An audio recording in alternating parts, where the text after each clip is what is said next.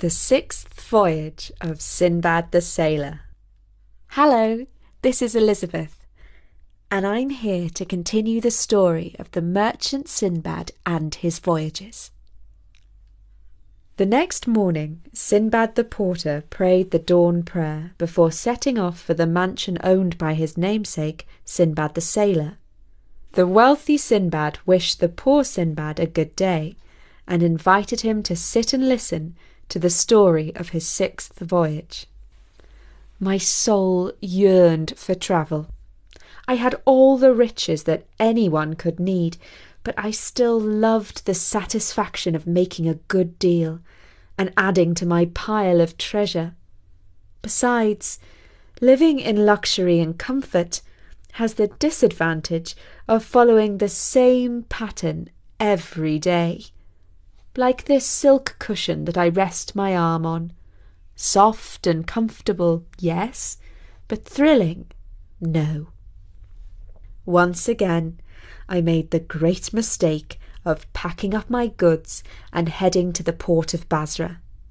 I boarded a good ship and travelled with other merchants from island to island, trading here and there. It seemed to us merchants that fortune was smiling on us. But then, one day, after a particularly long voyage, the captain came up onto the deck, knelt down on his knees, and began wailing and plucking out his beard, crying out, Oh, alas, for my children will be orphans. We had no idea what was troubling him. One merchant asked, Captain, what is troubling you? We have wandered off course and sailed into seas that are unknown to me.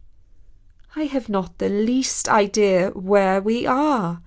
We shall never find our way home he wailed. This was not welcome news, and things went from bad to worse. A sailor called out from the top of the mast, Look out! Rocks ahead! Hearing this, the captain wailed even louder, saying, No man can prevent what is preordained by fate. By Allah, we have come to a place of sure destruction, and not one of us can be saved. And as if answering him, the winds whistled and whirled. Our ship spun around three times, and its hull was ripped apart on a rock. We were all plunged into the sea. Many of us drowned, but I was one of those who survived. Bedraggled covered in cuts and bruises and half dead with exhaustion.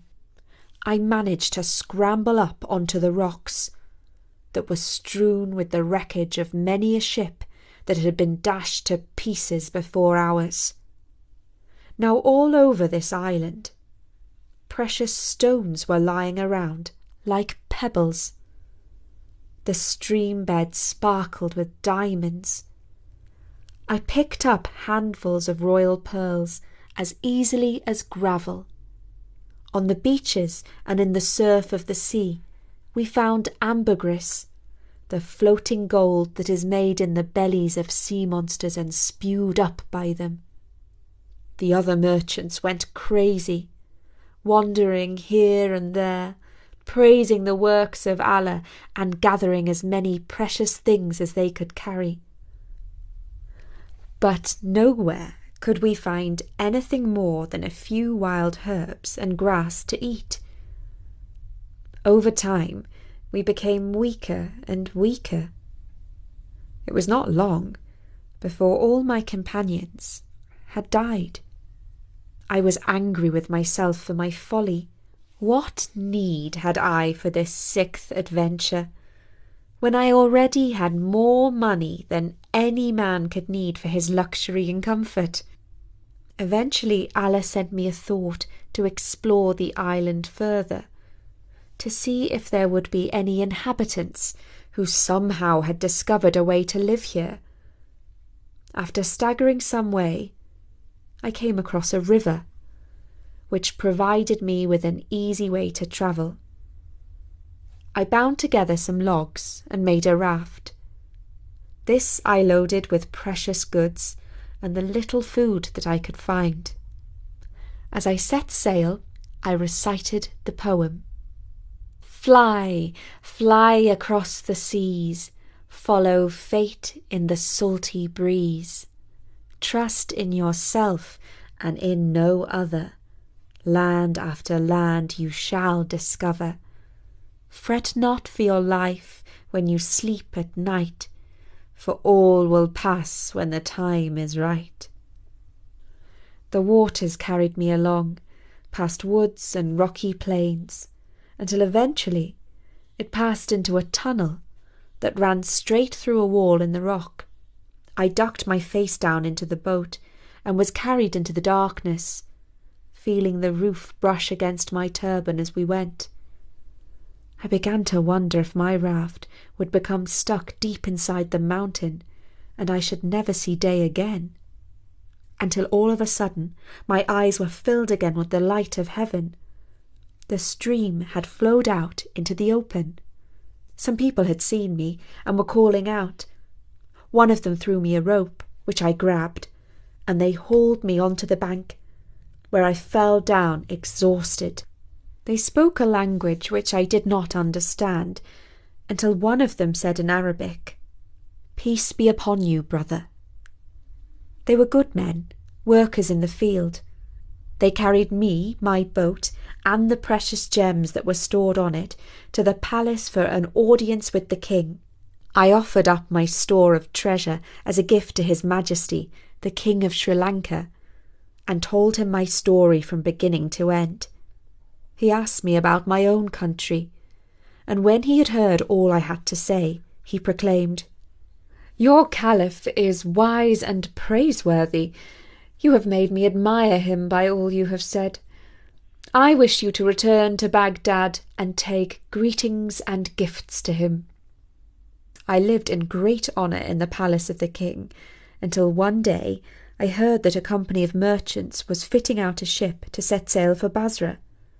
The king paid my passage, loaded a rich cargo on board, and gave me a letter for Caliph Harun al Rashid. He said to me, Carry this with your own hand to the commander of the faithful, and give him many greetings from us. I hear and obey, I replied.